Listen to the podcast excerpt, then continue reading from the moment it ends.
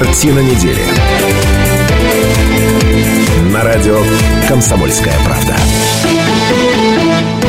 91,5 FM, эм, радио «Комсомольская правда». Сегодня пятница, в любимом городе 17.05. И все это означает... Что все это означает, профессор?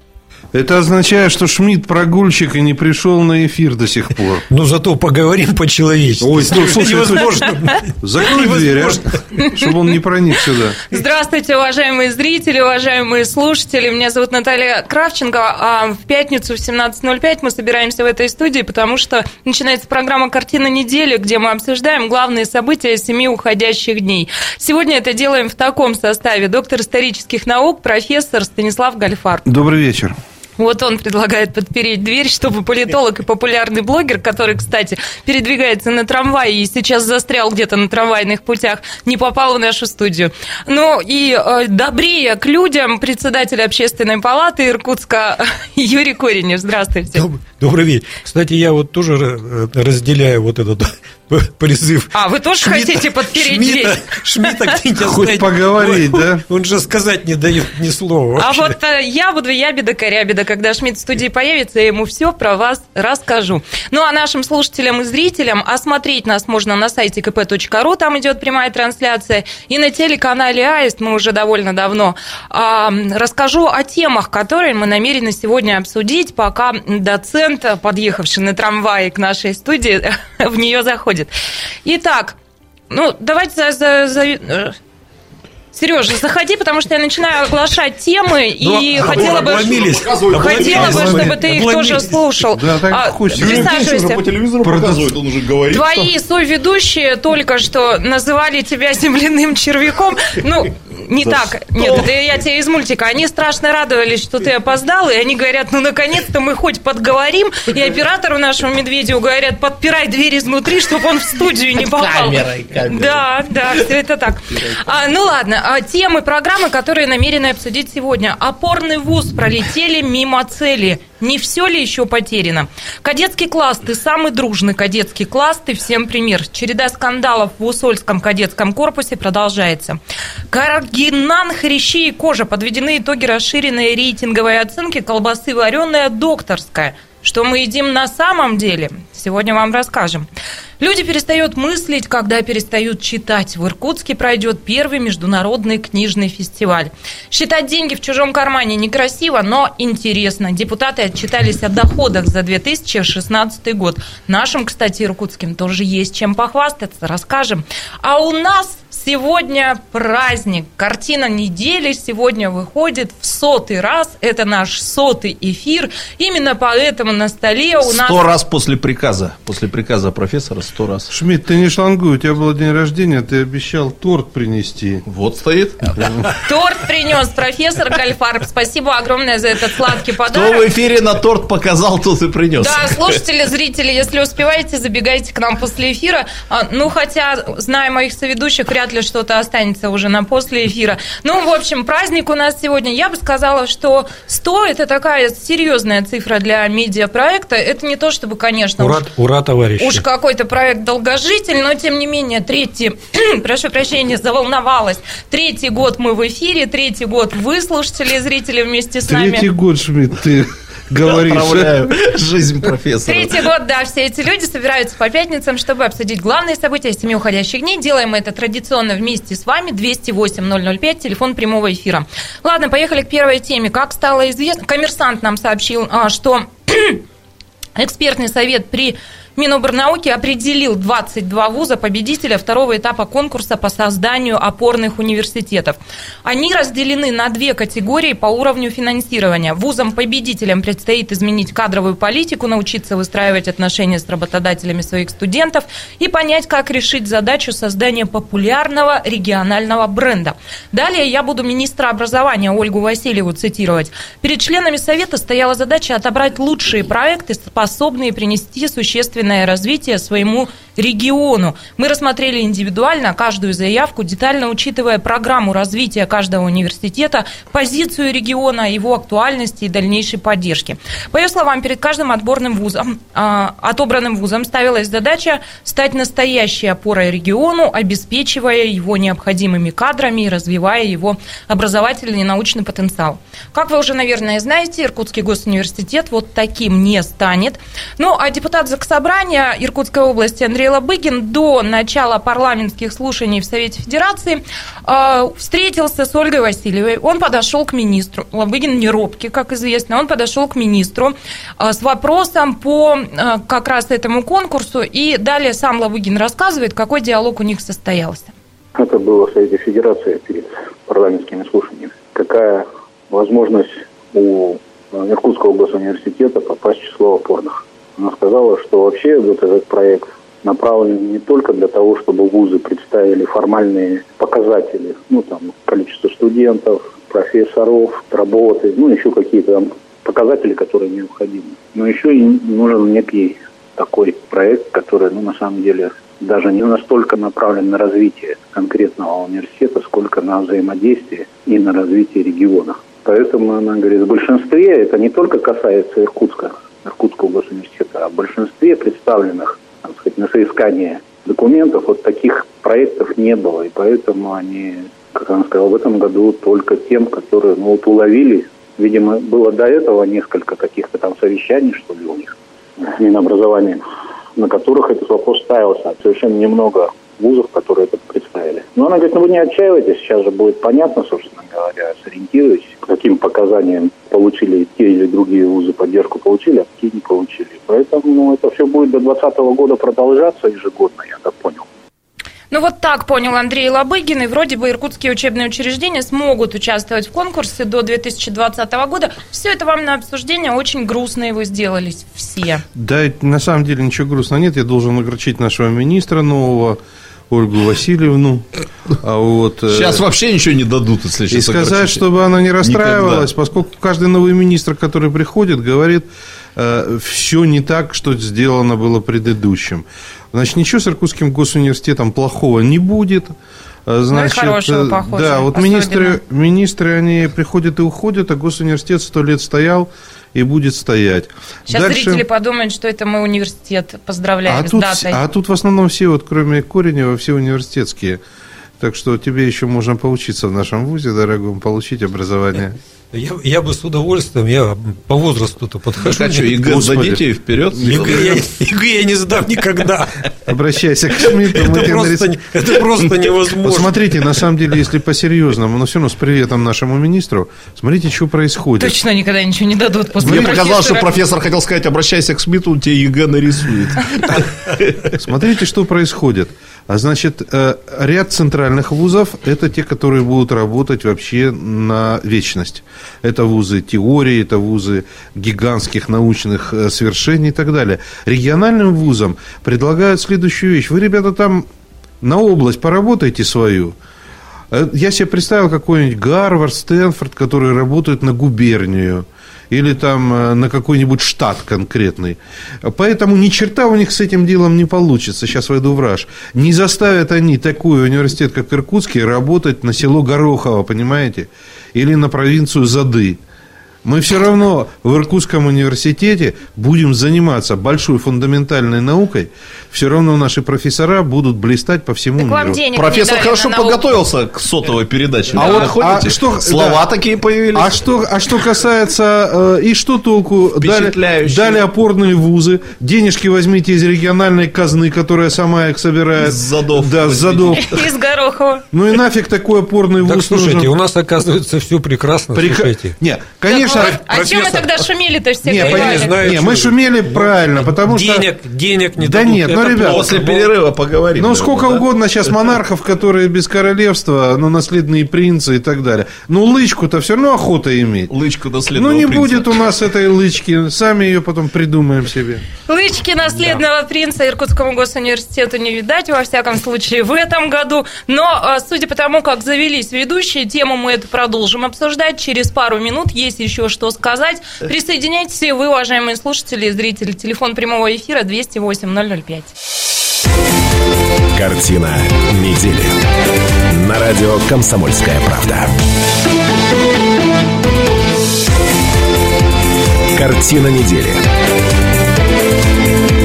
На радио «Комсомольская правда». Цифра 100, уважаемые слушатели и зрители, на торте. Зрители видят этот торт. Те, кто на сайте КПРУ нас смотрят и на телеканале АСТ. Эта цифра не случайная. Дело в том, что в эфире сейчас сотый выпуск программы «Картина недели». Шмидту сто лет исполнилось. Нет, сто лет исполнится скоро Иркутскому госуниверситету, который мы и Кстати, продолжаем обсуждать сейчас. Да, вот как-то так у нас все совпало. Но пролетели мимо цели, не будет опорным наш а, госуниверситет. Это сейчас и обсуждаем. 208-005, телефон прямого эфира, и профессор Галь- Гальфарб выступил с пламенной речью. Такой спич у него был подготовленный и заготовленный про село Дантон Горохово. просто, Робеспьер, и, вот да, и про, де- про деревню А я, Зады. а я вообще предлагаю отныне считать Иркутский университет не опорным, а лучшим. Лучше.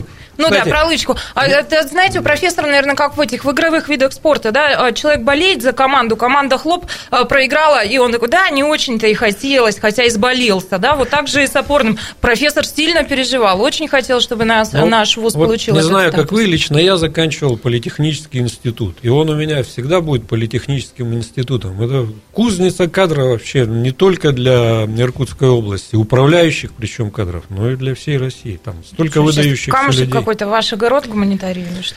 Ну, не все же госуниверситет. Пускай У нас, порезвится, ну, господи, здрасте. председатель палаты, Э, господи, У пускай нас порезвится. очень сильный политехнический институт, сейчас он там, академия или черт его знает, как опять называется. Научно-исследовательский. коллеги, Ну да, что-то такое. Мы тут в Иркутске э, немножко привыкли к некоторым несуразностям, согласитесь, да? У нас, я не знаю, драматический театр имени Охлопкова, хотя, по идее, он должен быть имени Вампилова, там впервые старший сын поставили, еще при живом Вампилове.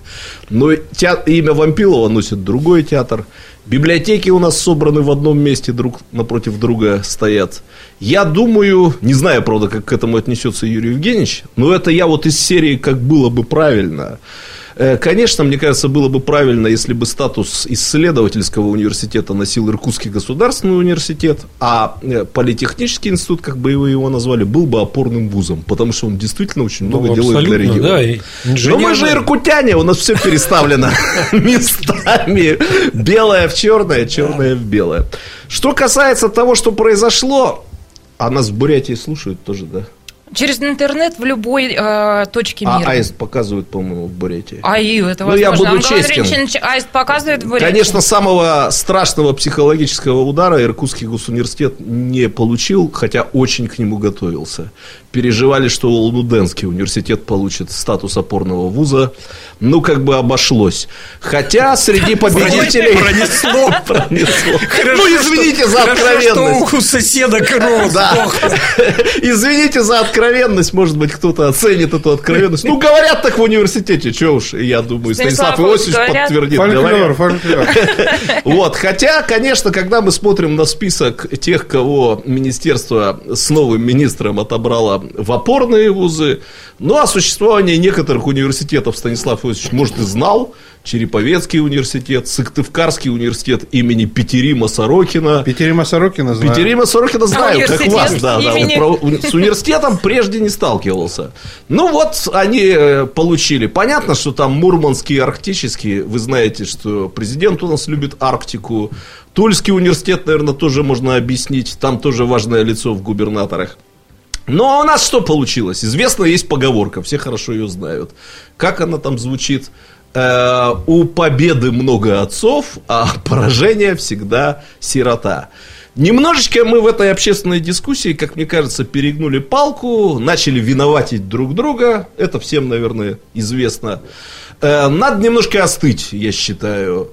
Э, То есть, действительно, какие-то совсем горячие головы под это дело обвинили во всех грехах э, региональную власть. Другие горячие головы под это дело облили грязью университет. Ну, совершенно несправедливо, на мой взгляд. А кто Я виноват в читал итоге? Все по чуть-чуть? Определенные. Ну, мы же невротики здесь, в Иркутске-то. Спокойных людей мало. У нас же все переставлено местами. Так что нас тоже надо понимать. Э, Надо немножечко прийти в себя и самое главное понять следующую вещь. Без взаимодействия, э, например, Иркутского университета и региональной власти, ничего хорошего ну вот в нынешней ситуации, скорее всего, мы не добьемся, подчеркиваю, ни статуса для Иркутского университета, ни дополнительных репутационных очков для региональной власти. Тоже это подчеркиваю. Ну, Надо находить общий язык. Поз... Надо понимать, поз... э, да. жить интересами региона. Позвольте, вот соглашусь абсолютно, потому что именно так и есть. И в моем-то понимании это все некое отражение общеполитической ситуации, которая складывается в Иркутской области. Ой, ребята, она ну... так или иначе транзитится Ой. и в город Москва. Как бы вы, профессор, не ойкали, а от этого никуда Я не вас денешься. умоляю, после того, как дали Сыктывкару опорный вуз, э, значит, ну а что там, о какой политике можно говорить? Нет, ну я понимаю, ну, министр... Петерим Сорокин может помочь. Им, им сверху-то виднее, конечно, типа Сыктывкар, там бумагу делают и так далее. А дадим к краю ну, опорный университет. Ну окей, ну давайте Подожди, еще. Но... но а чего толку от этих опорных вузов, когда им денег нифига не дали? Ну и что толку от них? Слушайте, университет это финансирование государственное. Сорокину немного дали денег. Да, ну, он как слушай, раз... ну денег-то дали как раз. Чего да, там 14 вузам не дали вообще ни копейки. Их должно э, местное правительство Ну, друзья мои, секундочку. Но ну, нам же сказали, там, этот морковку-то перед носом повесили. Да, Ребята говорят, не, не все еще потеряно. Так что вот там это... у вас там звезда и, там И хочу сказать, что и городу надо активнее включаться в формирование Конечно. университетской политики, потому что э, город – это объект гуманитарного гуманитарный. Университет наш, несмотря на мощнейшее научно-естественное направление, это по определению объект гуманитарный. Не будет хороших идей, не будет хороших людей. Ну, коллеги, еще раз, вот, по-моему, я уже говорил в этом студии, повторюсь. Ну, вот мы построили такой немножко своеобразный федерализм или империализм софинансирования. Москва дает в деньги в регионы на те проекты, в которые регионы тоже готовы положить хоть сколько-нибудь, но денег. Э, тут некоторые убежденные противники существующего порядка вещей, там мне говорят, что это преступно, это надо менять, но я тут, честно сказать, других вариантов не вижу. Вот я бы сидел на бюджетном пироге и тоже бы отрезал кусочек такого тортика тем, кто там со своим сухариком или с пирожным э, приходит за общий стол. Ну, поэтому ну, сегодня нормально. профессор торт никому из вас не даст. Да, вот, поэтому, конечно, надо, если мы беремся э, тягаться, там, бороться за какие-то проекты, более, причем серьезные, чем даже, наверное, опорный университет. Но надо готовиться к тому местным властям, чтобы заверять, гарантировать это самое софинансирование. Ну, вот так работает наша политическая система. Так. Прийти с этими орденами и медалями за великое прошлое, я так понимаю, это я вот перес, э, немножко своими словами то, что пересказал Лобыгин Васильеву, цитирую, да, у нас действительно заслуг у университета море. Э, мы слушали речь ректора нашего Станислава Филовича вчера, э, позавчера, да, ну и действительно то, что он сказал, если я правильно его понял, ну парочка вот этих Вообще... вот получивших опорный статус, они действительно получше по формальным показателям Иркутского университета. Вообще, Остальных мы лучше. Ректор дословно сказал «Гаудамус и гитур, юнес думсумус». Вот и все. Будем жить. Профессор так сотой передачи подготовился. С одной стороны слово «зады», с другой стороны на латинском заговорил. Вы все время ругаетесь сегодня. Что с вами? Ну, вы хочу показать, в порядок приведите, в конце концов. Университет культурные люди. Вот сейчас вот... Юрий Евгеньевич, вы часто в своих пивоварнях слышите, чтобы люди пели Гадеамус? Нет. Вот ну позовите нас, мы с профессором споем. То, что там ругаются постоянно, я к этому привык. Но что в такой вот интеллигентной аудитории университетское пиво можно ну, сделать. Пиво Друзья, у нас остается две минуты, я не хочу переходить к следующей теме, поэтому пока предлагаю вам поделиться а, вашими эмоциями, впечатлениями от этой недели. Слушайте, меня погода что-то начинает волновать вообще. Ну, я нахожусь в таком сознательном возрасте, что меня уже погода не колышет. При предыдущем министре образования погода была лучше Субботник, в Иркутской области, вам не кажется? Субботник пропал практически, понимаете? Меня ну. Мне понравилось, я на прошлой неделе, по-моему, в двух конференциях принял участие, обе на истфаке. Меня сто лет не приглашали, я с удовольствием зачитал два доклада из будущей книги про губернатора. Вот, к сожалению, ректор опять ушел, а он все напирал на практичность исторических докладов, а у меня был очень практический Ну да. доклад. Я рассказывал о хорошем, эффективном губернаторе 19 Я тоже века. скажу, что прямо я опоздал во многом из-за того, что ехал сюда со студенческой конференции КЛИО, это наш исторический факультет про- проводит. Вот сегодня я сидел в секции, слушал студентов и думал о том, что полезно некоторым представителям власти прийти и послушать студенческие доклады. Они услышат много для себя небезынтересного и полезного. Ну, а и я- местным, и представителям федеральных властей. Я, наверное, о своем. Я спортивная общественность Иркутска хочу поздравить. Два события случилось на этой неделе. Байкал Энергия получила свои серебряные медали из рук губернатора. А для них сезон сложился вот так. Ну, а что творит наш баскетбольный Иркут? Друзья, действительно, что-то невообразимое происходит. Впервые в своей истории а баскетбольный клуб «Иркут» вышел в финал Суперлиги 1. А наши парни начнут би- биться за золото, поэтому как минимум серебро у нас уже в кармане. Это была серия до трех побед. И в пятом решающем матче такой был накал страстей. «Иркут» поздравляем. Поэтому всех поздравляю с хорошими новостями из мира спорта. Ну, а не очень хорошая новость у нас далее к обсуждению. Скандал в кадетском корпусе. Мы продолжим через 4 минуты. Картина недели. На радио «Комсомольская правда». Картина недели. На радио «Комсомольская правда». 91,5 FM, эм, радио «Комсомольская правда». Продолжается программа «Картина недели». Слушать нас можно на этой частоте, а смотреть можно на сайте kp.ru и на телеканале «Аист». А в этой студии Станислав Гальфарб, Сергей Шмидт, Юрий Коренев и Наталья Кравченко. Мы об- собираемся здесь для того, чтобы обсудить главные события семи уходящих дней. И а, в этой части программы речь пройдет, пойдет про Усольский кадетский корпус. Скандал за скандалом, а, череда скандалов, да, и на этой неделе вот какая информация пришла. 208-005, телефон прямого эфира, если вам есть что сказать по этой теме, милости просим. Депутат Заксобрания Роман Габов на сессии заявил, что родители забрали из Усольского кадетского корпуса 30% воспитанников. Министр образования а, региона Валентина Перегудова а, сказала, что основная причина всех происшествий, что там случаются, это особенности контингента воспитанников. А она говорит о том, что конфликты возникают из-за того, что учатся в корпусе только мальчики, которые находятся в сложном подростковом возрасте. А, уволен директор 19 апреля. Сейчас обязанности главы кадетского корпуса исполняет заместитель по учебной работе. Ведется поиск кандидатов на должность нового директора. А, ранее от должности освободили всю администрацию, отчислили 8 подростков. А, Новость, по-моему, сегодняшнего дня буквально на внука бывшего директора Усольского кадетского корпуса заведено уголовное дело за вымогательство.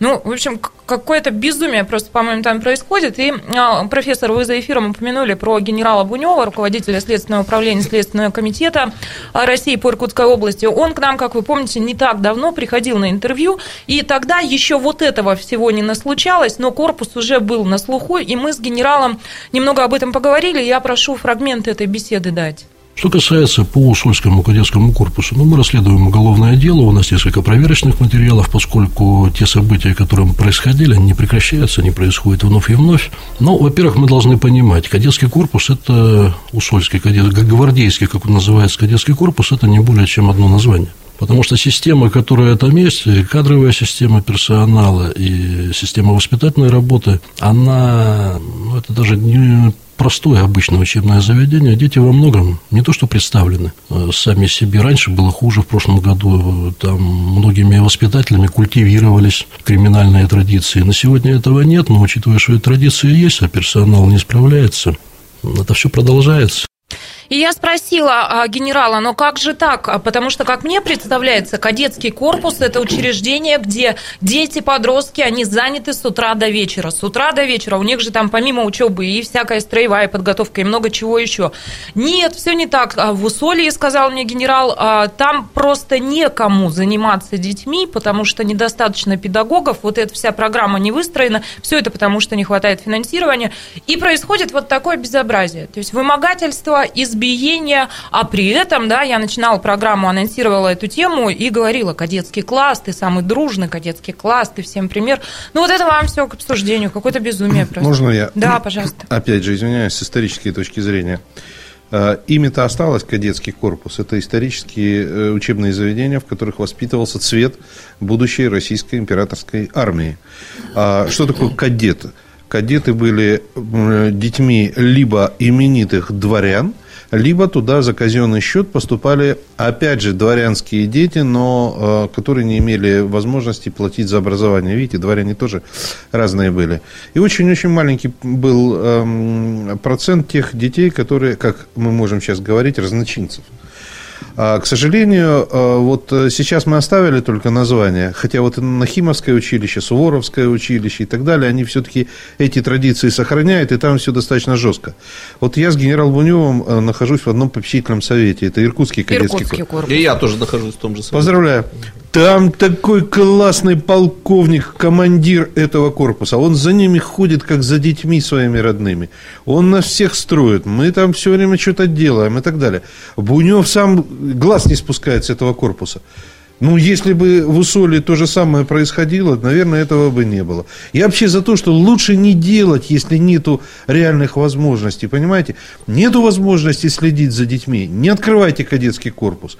Не порочьте саму по себе идею. Оттуда дети должны выходить влюбленные в армию, влюбленные в родину. Вера, отечество и э, так далее, и государь. Таким, э, такая была идеология корпусов. Ну, я все-таки соглашусь, наверное, с Валентиной Васильевной Перегудовой. Да, мне кажется, с этим сложно спорить. Э, Вот эти вот закрытые мужские коллективы вообще являются вот источником такого рода происшествий, инцидентов. Секунду. Профессор только что сказал Иркутский кадетский корпус, Сейчас где я точно как раз так же об этом и хотел сказать. Да? То есть там это все равно изначально проблемная непростая среда. Да. Вот. Многие, кстати сказать, выходцы из этой среды почему-то романтизируют вот эти вот отношения, именуемые дедовщиной.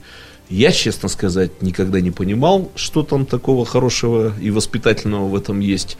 Ну, вот, э, есть и поклонники такой модели воспитания, чего уж там греха таить. Эм, понятно, то есть я так осторожно предположу, что учатся в кадетских корпусах дети не из профессорских семей, скорее всего, и не из семей топ-менеджеров богатых корпораций, понимаете, да? Во многом это, э, эти учебные заведения выполняют очень важную социальную роль. Они удерживают подростков от маргинализации, от криминализации, поэтому, признаться, я никогда не понимал, почему там жалеют денег при финансировании э, такого рода уч- учебных заведений. Может быть, они должны финансироваться в первую очередь даже вперед там гимназии и лицеев. Ну, я не менеджер образования, не мне решать. Я просто хочу сказать, что, э, скорее всего, корень вот именно в том, о чем сказал Станислав Иосифович. То есть педагогические кадры, собранные там, и руководитель педагогических кадров просто оказались не на своем месте. Уважаемый что касается, сейчас секунду, Иркутского э, кадетского корпуса, ну вот я вот в театре был на спектакле «Идиот» по Федору Михайловичу Достоевскому. Вот там пришли несколько кадетов в этой вот форме из иркутского, э, значит, кадетского корпуса. Но я думал, им будет скучно. Я думал, они будут балдеть. Э, Значит, я в их возрасте бы, наверное, балдел на этом спектакле, там какие-нибудь бы шуточки отпускал.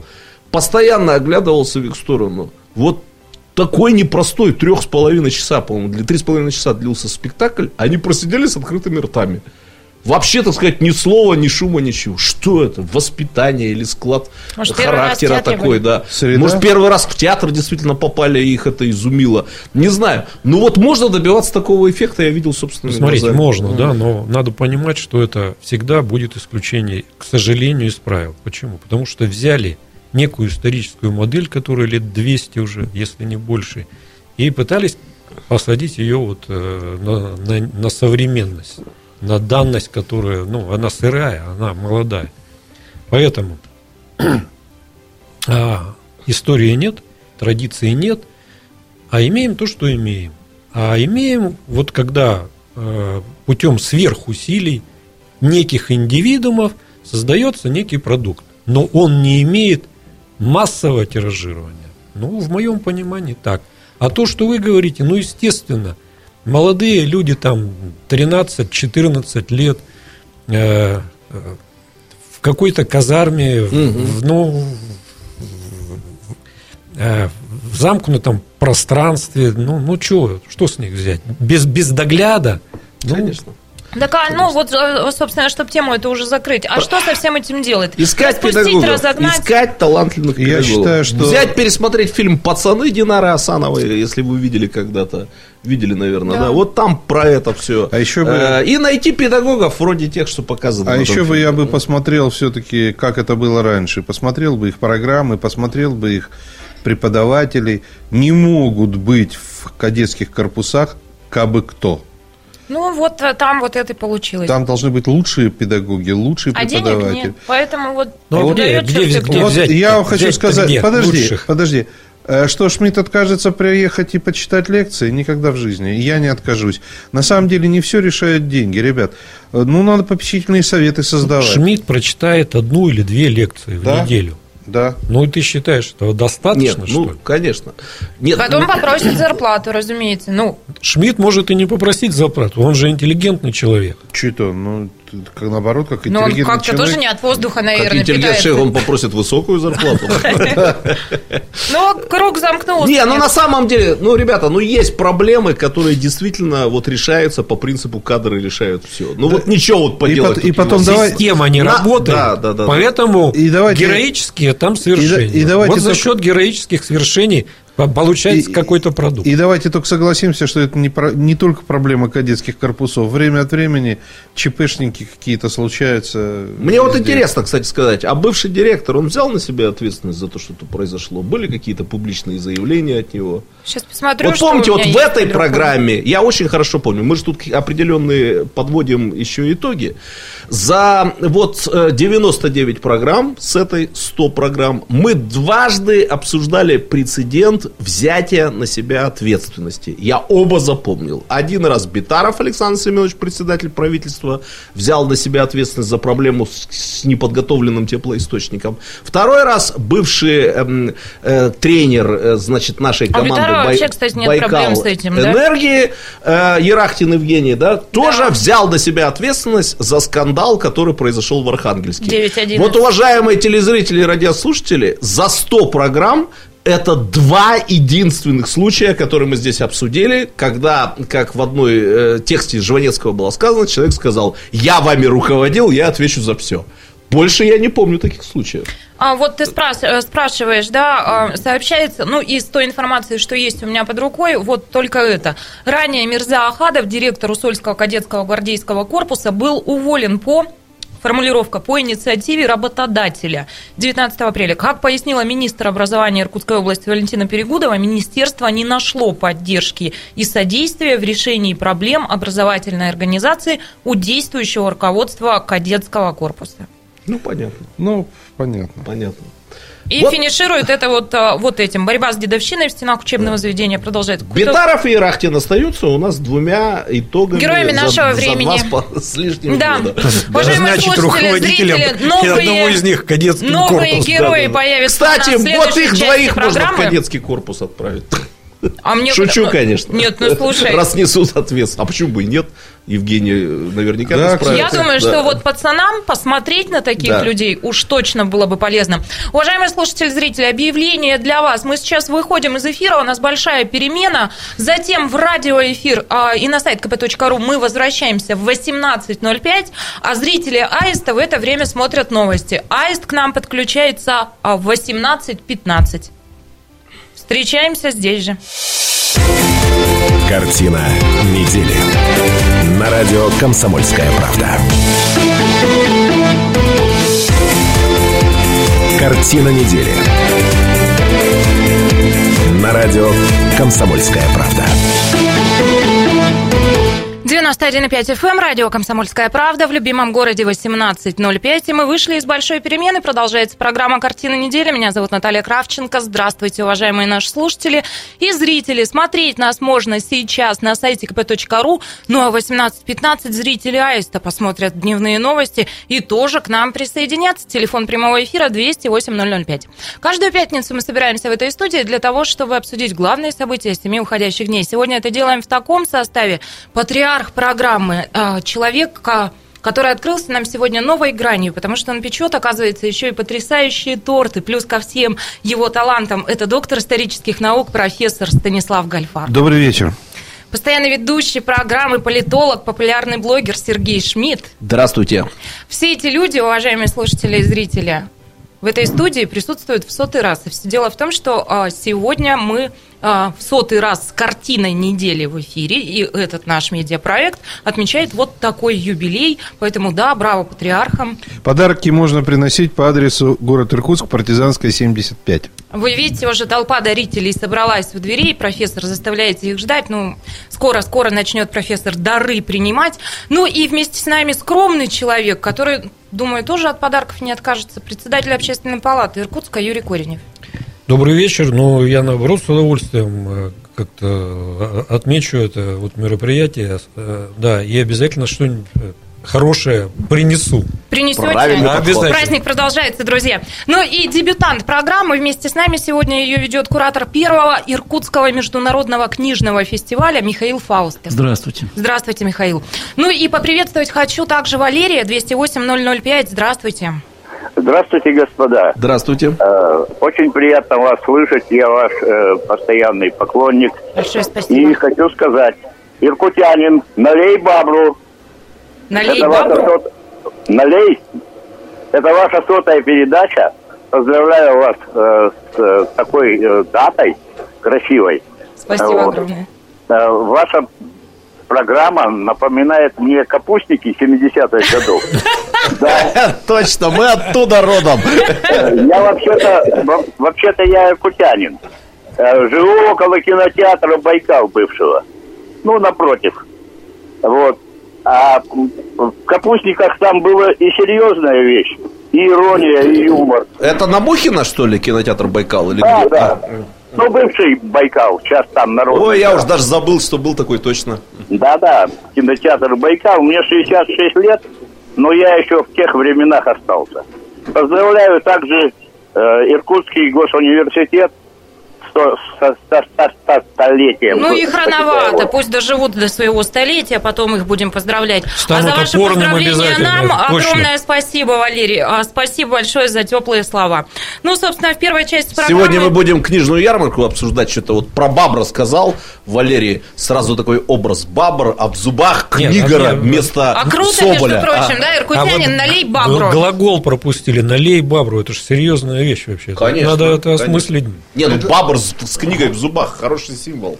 Ну, может, а, для этой Ладно, по а темам дайте коротко скажу. Впереди мы, а, у нас книжная ярмарка. Обсудим обязательно то, что впервые в нашем а, городе международный книжный фестиваль будет проходить. Еще одна тема. Считать деньги в чужом кармане некрасиво, но интересно. Депутаты отчитались о доходах за 2016 год. Иркутск тоже отличился. Любопытные там вещи. Но что еще? А, про колбасу мы поговорим. Каррагинан, хрящи и кожа. Подведены итоги расширенной рейтинговой оценки колбасы вареная докторская. Что мы едим на самом деле?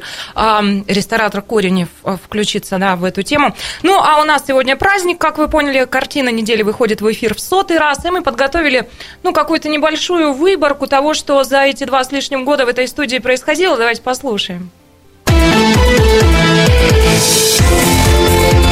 Картина недели. На радио «Комсомольская правда». А у нас премьера с сегодняшнего дня. Каждую пятницу в эфир будет выходить программа «Картина недели». Обсуждать главные события минувших семи дней будут доктор исторических наук, профессор Станислав Гальфар. Мне Шмидт обзавидовался, потому что у меня было более трех с половиной тысяч э, посетителей, лайков было. Профессор Гальфар всегда использует наши эфиры и служебное положение ради самопиара. Да, он крутой блогер. Историк, политолог, популярный блогер Сергей Шмидт. Мы, блогеры, считаем до пяти тысяч, вот потому вы... что больше, больше не, нам не позволяет иметь френдов в Facebook. Исполняющий обязанности председателя правительства Иркутской области Александр Битаров. Я написал заявление, мне его не подписали, я отработал две недели э, по ГЗОТу и ушел. Ну, вот это и называют скандалом, что я ушел. Это вы, политологи, потом сделали вывод. Сергей Левченко, губернатор региона. Если Ну, он- губернатор снижается в рейтинге, это может означать, что просто меньше проблем стало в регионе. Сейчас, послезавтра выборы не ректора, да? Какие эмоции, чувства вы испытываете? Если у вас тревога, волнение? Я думаю, что особой тревоги нет. Я думаю, что с точки зрения, мы уже говорили о разного ро- рода негативе, вот, то, к сожалению, он был, но мне кажется, что выборы будут честнее. Пиар-специалист Глеб Русин. Сегодня Глеб представляет поколение 30+. Мы в Иньязе спускались э, вниз, э, покупали там пиво и пили, значит, пиво в аудитории. Ну, пока пусто было. Ну, не горжусь, конечно. Но, а, когда я Ну, рассказываю... вы на иностранном языке при этом говорили, естественно, как настоящий студент Иньяса. Главное, что мы могли говорить при этом. Дмитрий Викторович, вы чего шашку на голову взялись лютовать? Э, Попытаюсь сострить. Э, По частям это болезненней. А,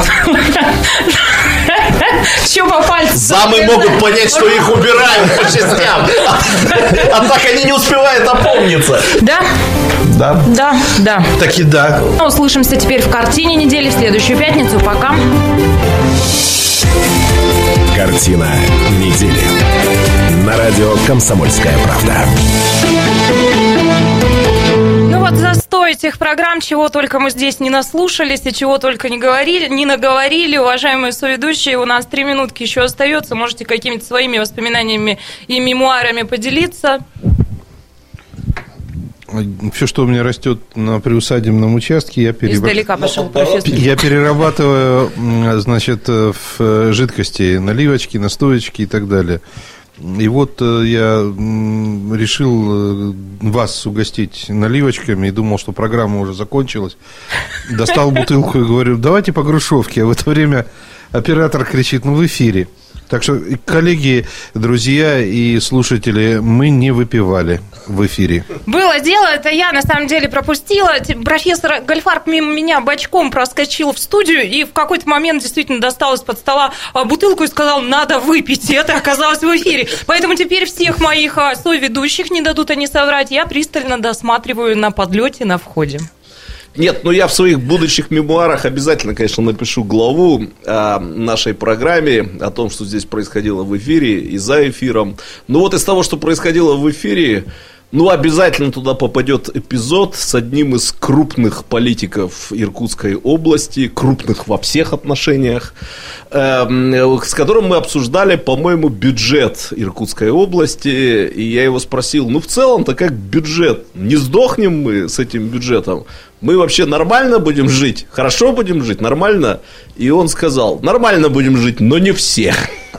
Я знаю, о ком ты говоришь, это Андрей Лобыдин. Сегодня он у нас в программе тоже поучаствовал заочно. А мне... а- а- И вот это вот хорошо будем жить, но не все. Ну, не все, да. Вот есть в этом какая-то, с одной стороны, глубокая политическая мудрость, а с другой стороны, объективный политический анализ. Да. да, объективный Да. политический анализ. Потому что, в принципе, так оно и произошло, как он. А мне запомнилось, когда Лобыгин к нам пришел в первый раз и побывал в нашей программе, он потом сказал, что когда я смотрел э, фильм «День, День радио», мне казалось, что, э, ну, как-то все у них там гиперболизировано, но теперь я понимаю, что это даже не вся правда. Такой дурдом происходил в этой студии.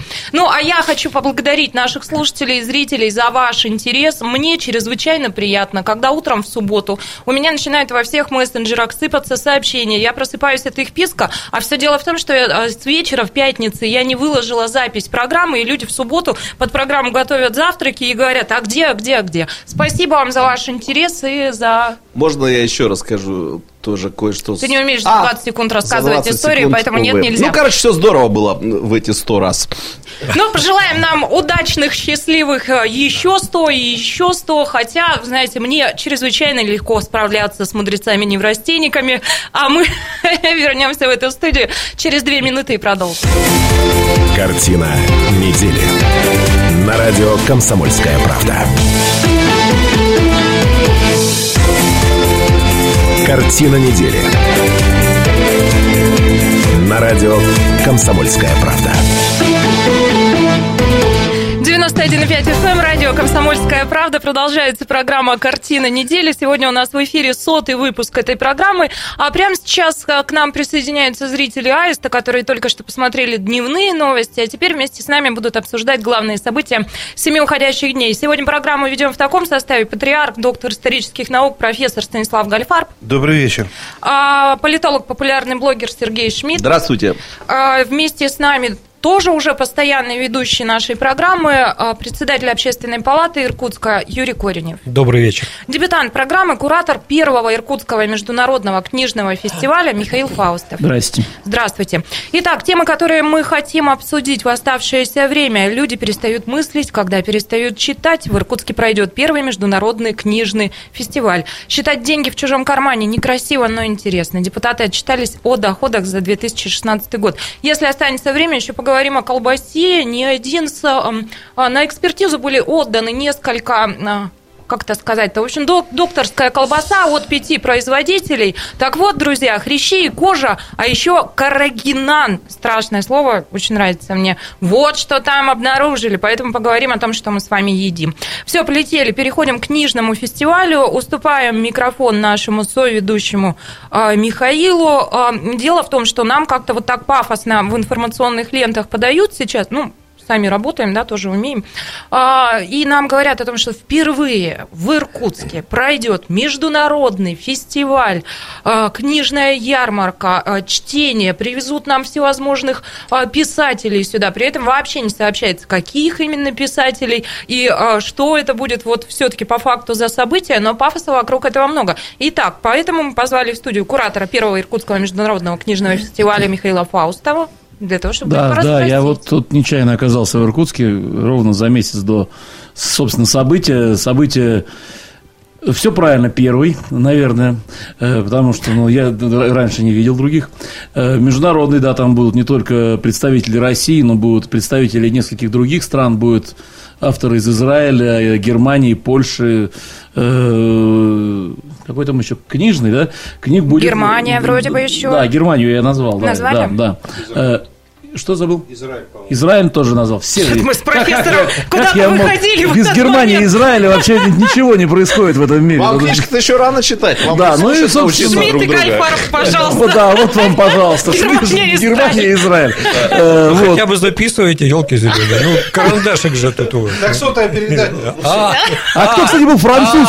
Мы о французе Я, кстати, вспомнил, о чем я рассказывал. Марк Леви. Вот, понятно. И тут тоже наполовину Израиль, наполовину... Через год пришла телеграмма, я вспомнил, о чем рассказывал. Итак, э, вот, и это будет, в общем-то, да, литературный фестиваль, он будет э, большой, красивый, э, приедет порядка 70 издательств с разных концов страны, 50 авторов. Все а вот будет... как это, Михаил, вот все будет выглядеть? Иркутск вообще не избалован книжными фестивалями. Ну, вы... У нас в основном по фестивалям поэзии все. Э. Знаете, как в, том, как в том фильме «Вы, господин, зажрались». Ага. Э, да, в общем-то, Иркутск, на мой взгляд, один из наиболее э, таких, как сказать, развитых литературных центров в Сибири. Но смотрите, мы вот буквально недавно говорили о том, что, ну что вот Красноярск, у них там есть Астафьев, и вот он стоит таким столпом над э, Красноярским краем и закрывают все А своими... ну-ка нам расскажите про Иркутск, А сейчас вот значит, значит, на, э, выходишь на улицу Маркса и видишь доску написано «Гашек здесь жил», э, Распутин, Вампилов, Евтушенко, э, Вырыпаев, единственный живой из всех перечисленных, э, кстати, приедет. Вот. И поэтому в Иркутске все, все достаточно э, привязано к литературе, тем более, что э, все началось как раз именно с э, литературной истории. В прошлом году э, проходил, э, проходил проект под названием «Пространство Библию» для библиотекарей э, Иркутской области его проводил фонд Дерипаски, и они, значит, собрались все и там э, между собой там о чем-то разговаривали, приезжали специалисты из Москвы, из э, Новосибирска, из разных мест, учили их жизни, учили их книжки читать, библиотекари иногда нужно учить книжки читать. И все это вылилось э, в итоге в совместный проект с фондом «Вольное дело», в книжный фестиваль, который вот он через месяц, ровно через 29 дней состоится. Но вот. я хотя справедливости ради должен сказать, в Иркутске были великие книжные фестивали, есть отличные фотографии, где Это сейчас 19 век, ваша любимая Распутин, страничка? нет, это 70-е годы 20 века, где Распутин, Вампилов и вся писательская организация стоит на улице Урицкого и торгует своими книгами. Были фестивали. А мне рассказывали, что с Распутина на улицах города Иркутска сняли джинсы хулиганы. Это было другое, это было ночью. Это понятно. И, Фестиваль проходил днем. и, видимо, не фестиваль. А вот это были так называемые фестивали э, «Золотая осень», Забайкальский, Иркутский. И были очень хорошие книжные базары. Будем надеяться, что мы станем наследниками этого. этого- Я застал только черный рынок. Вот это вот помню. Вот как раз за гигантские деньги можно было значит, там из-под полы вместе с джинсами. Ты же за джинсами ходил, я про книги сейчас. Я не за джинсами ходил, но в джинсах, но за Слушайте, книгами. Книги в свое время э, коммунистическая партия делила так же в точности, как пайки. Вот это я доподлинно помню. Конечно. И так было. А сейчас-то как будет? Потому что мы тут каламбурим, и не очень понятно, куда вы приглашаете иркутян, что они там увидят. Ну, вот по факту, как это все Это будет, будет происходить? напротив стадиона Труд. Э, Вот там, где сейчас машины стоят, их там не будет, там будут стоять шатры. В этих шатрах будет куча книжек, э, с- 48 шатров, э, плюс э, 7 лекционных зон. Разные издательства. Да, да, То есть и- у каждого издательства по, по шатру. Э, Поскольку издательств 70, 70 больше, чем 48, поэтому некоторым придется делиться. А вас, э, Сергей Федорович, я приглашаю в шатер комсомольской правды персонально. Нам пообещали шатер. А что это вы, Шмидт, персонально приглашаете аудиторию наша? Если Станислав Иосифович- А аудитория в остальных 47. Если Станислав Иосифович увидит, что я зашел в какой-то другой шатер, мне уже не бывать в этой передаче. Поэтому я пойду, конечно, в шатер А его ж не- а комсомольской выяснится- а правды. его- Комсомолком. выяснится, что Станислав Ильич не будет же в этот день в Иркутске. Так что можно, можно ходить. в- У него хорошо налажена информативная сеть, я Можно полагаю. накраситься. И одеть джинсы. Женские джинсы. Юрий Евгеньевич, Юрий Евгеньевич, помогайте мне, пожалуйста, как-то остановить все это безумие, потому что людям хочется дать информацию, а мы все сплошь балагурим. Михаил, я так понимаю, что будет еще какая-то и детская площадка. Смотрите, детская программа. Люди, на любимый конек сели. Вы представляете? Им когда дают один микрофон на двоих, профессор, вот это все и писатель, начинается. Они... Шмидт, писатель. Михаил ворвался в эфир на любимом коньке. Писатель. Ну что вы? Я что не вы знаю. хотите? Я, к счастью, не писатель, и тем более ни- ни- никто, никто не, не профессор. Профессор, кстати, заметьте, молчит. А я, знаете что, Михаил, вы говорите, я не писатель, я, ну, разумеется, к встрече с вами готовилась, и а, вас называют торговцем книгами, а, и говорят, что вы на этом деле большое состояние заработали. Правда Да, торговля книгами э, приносит прибыль Очень большие деньги. Можно купить джинсы. Распутина? Да, нет, У нас джинсы Распутина. тоже книготорговец, и он во всех, у нас он вы во всех лицах же вообще. У нас вы кто? Но он у нас забывает, кто он. Но, кстати, Михаил личность легендарная.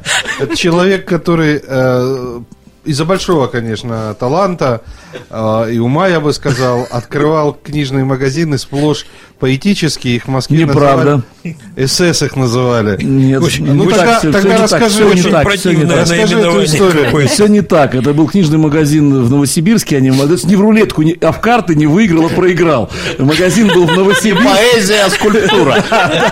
А если бы я сказал, что это не в Москве, Кравченко бы нас не пустила. А, да? Слушай, Она, да, она звонила, она говорит, он такой крутой, он говорит, из А, Москвы, я из Москвы, я, из ну, Москвы, да, Наташа, мы вообще с тобой куда попали? Не знаю, а я здесь 100 выпусков уже сижу. А магазин, да, назывался «Собачье сердце», его в народе звали СС, естественно.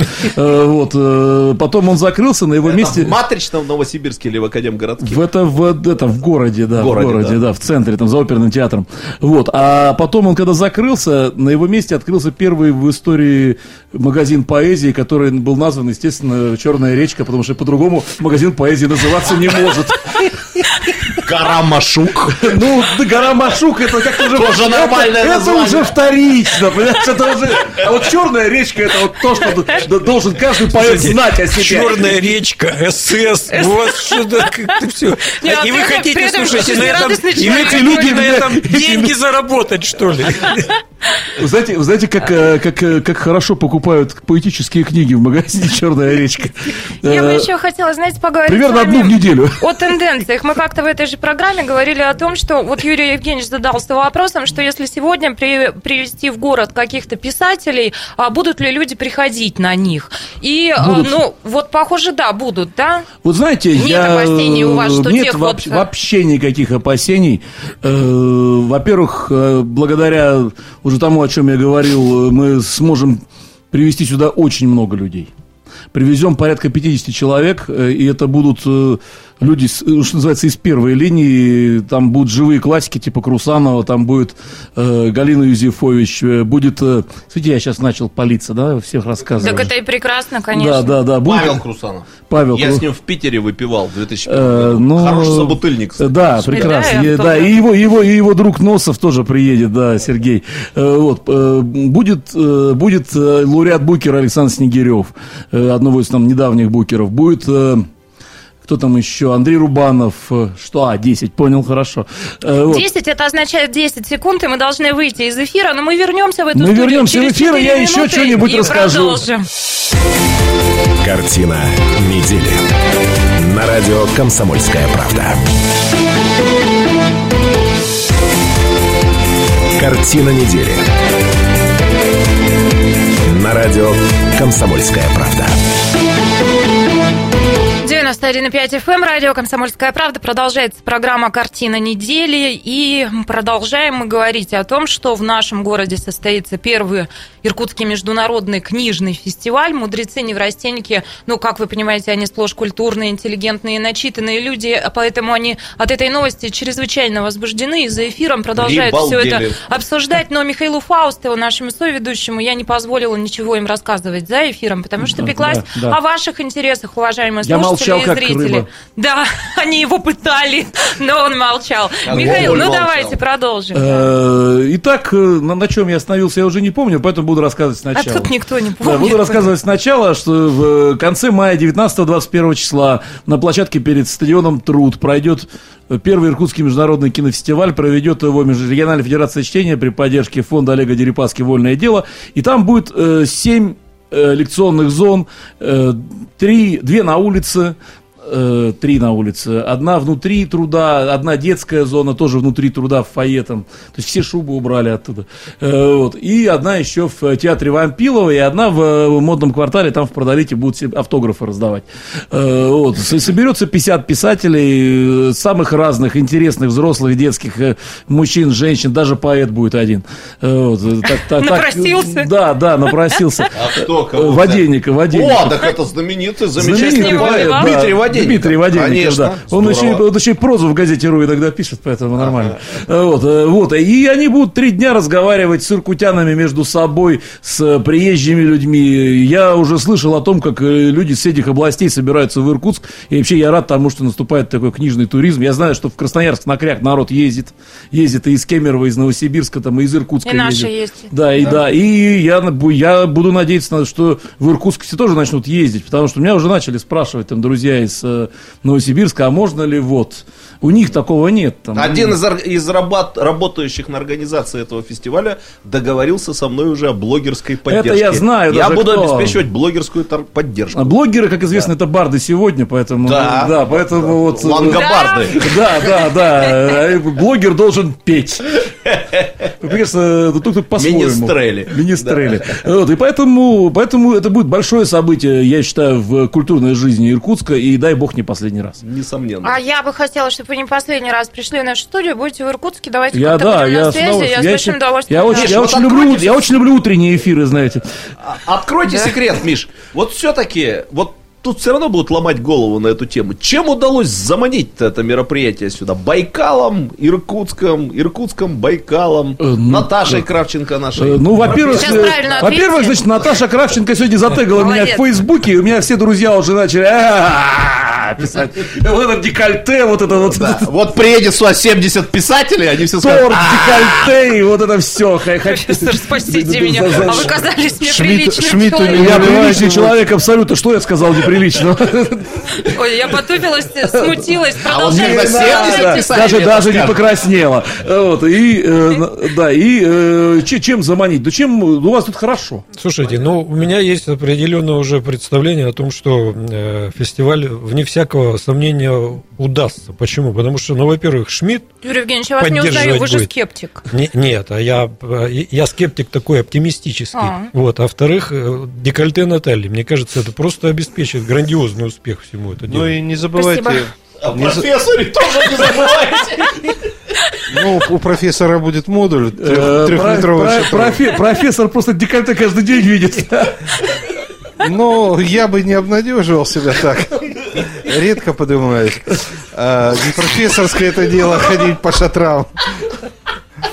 А, Значит, э, Поднимаешься, ты имеешь в виду профессор Ну, расположения это, это, радиостудии. это в хорошем, это в хорошем понимании этого слова. потом Ну, Шмидт, ну ну. ты же политолог. Фонд э, Дерипаски, два алюминиевых завода. моряк, Мишка. Да, ты же моряк, Мишка.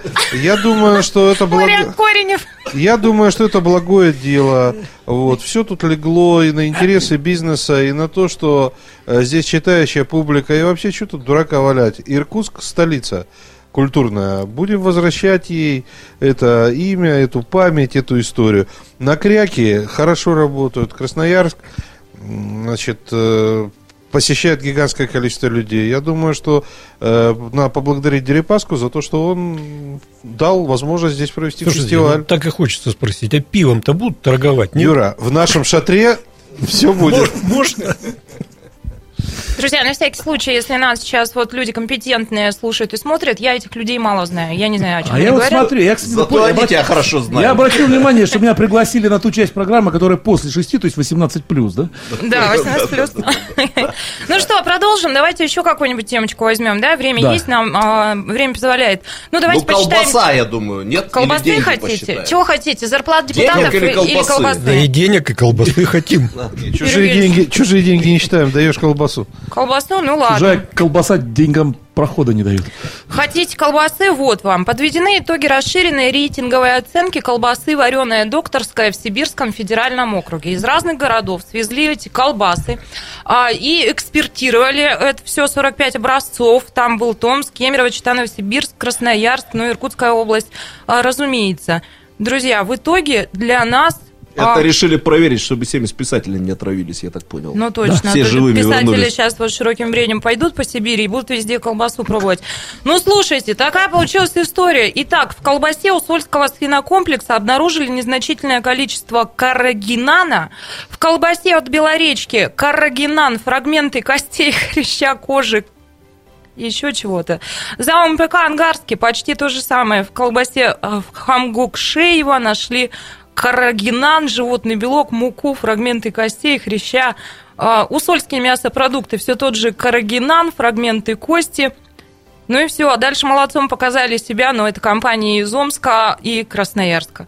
Вот так. Теперь микрофон ресторатору Кореневу, человек, который исключительно правильно питается знает толк. и а, знает все Да. о каррагинанах. Дорогие друзья, мне не хочется, конечно, вот э, э, как-то от- от- отбивать э, рекламодателя от этой передачи э, и, и- и как-то сильно уж проходиться по колбасе, но вот, э, честно говоря, я даже не знаю, что такое карагинан, вот к стыду своему. Но- же не знал, мне но- просто но понравилось слово, это, но ребята, слово- какой-то Но слово противное, ну, согласитесь, звучит противно. И вообще в нормальный продукт вот такой противный, наверное, скорее всего, это улучшитель, там, дополнитель и так далее. Ну, И, стабилизатор, да, Ну, стабилизатор, загуститель. загуститель, да.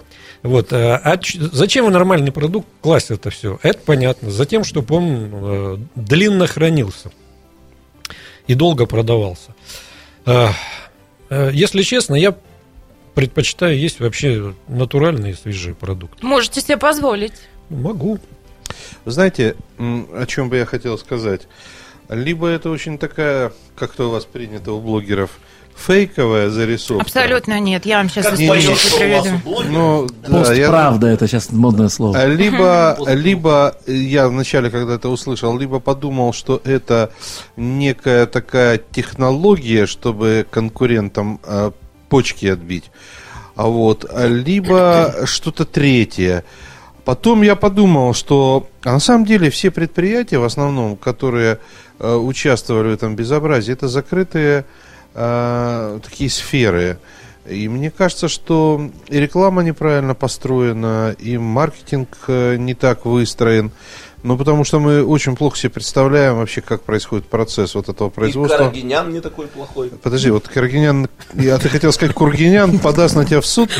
Вот.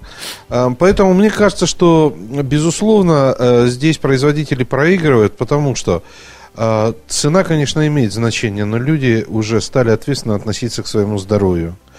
И э, мне кажется, лучше меньше, да лучше. Так, по-моему, практически Владимир Ленич, Ленин говорил, он говорил, лучше меньше, да лучше. Шаг вперед, два шага назад. Была и, такая, была и такая, вот. Потому что я очень хорошо помню продукцию того комбината, который почил в Бозе, Иркутский мясокомбинат.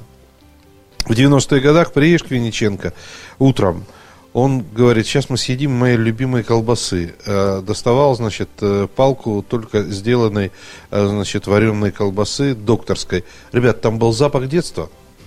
А сейчас чем все это пахнет? Детство профессора пахло Друзья мои, я маленькое, маленькое, наб- маленькое наблюдение вот по этому всему поводу. Вы знаете, ну вот я ресторан, ресторанами достаточно давно занимаюсь в городе Иркутске и не помню, с чего мы начинали. Это был такой унизительный э, уровень вообще. И сейчас, я вам хочу сказать, что сейчас в ресторанах города Иркутска очень даже приличный уровень и готовки, и качества продукции. И это, безусловно, здорово.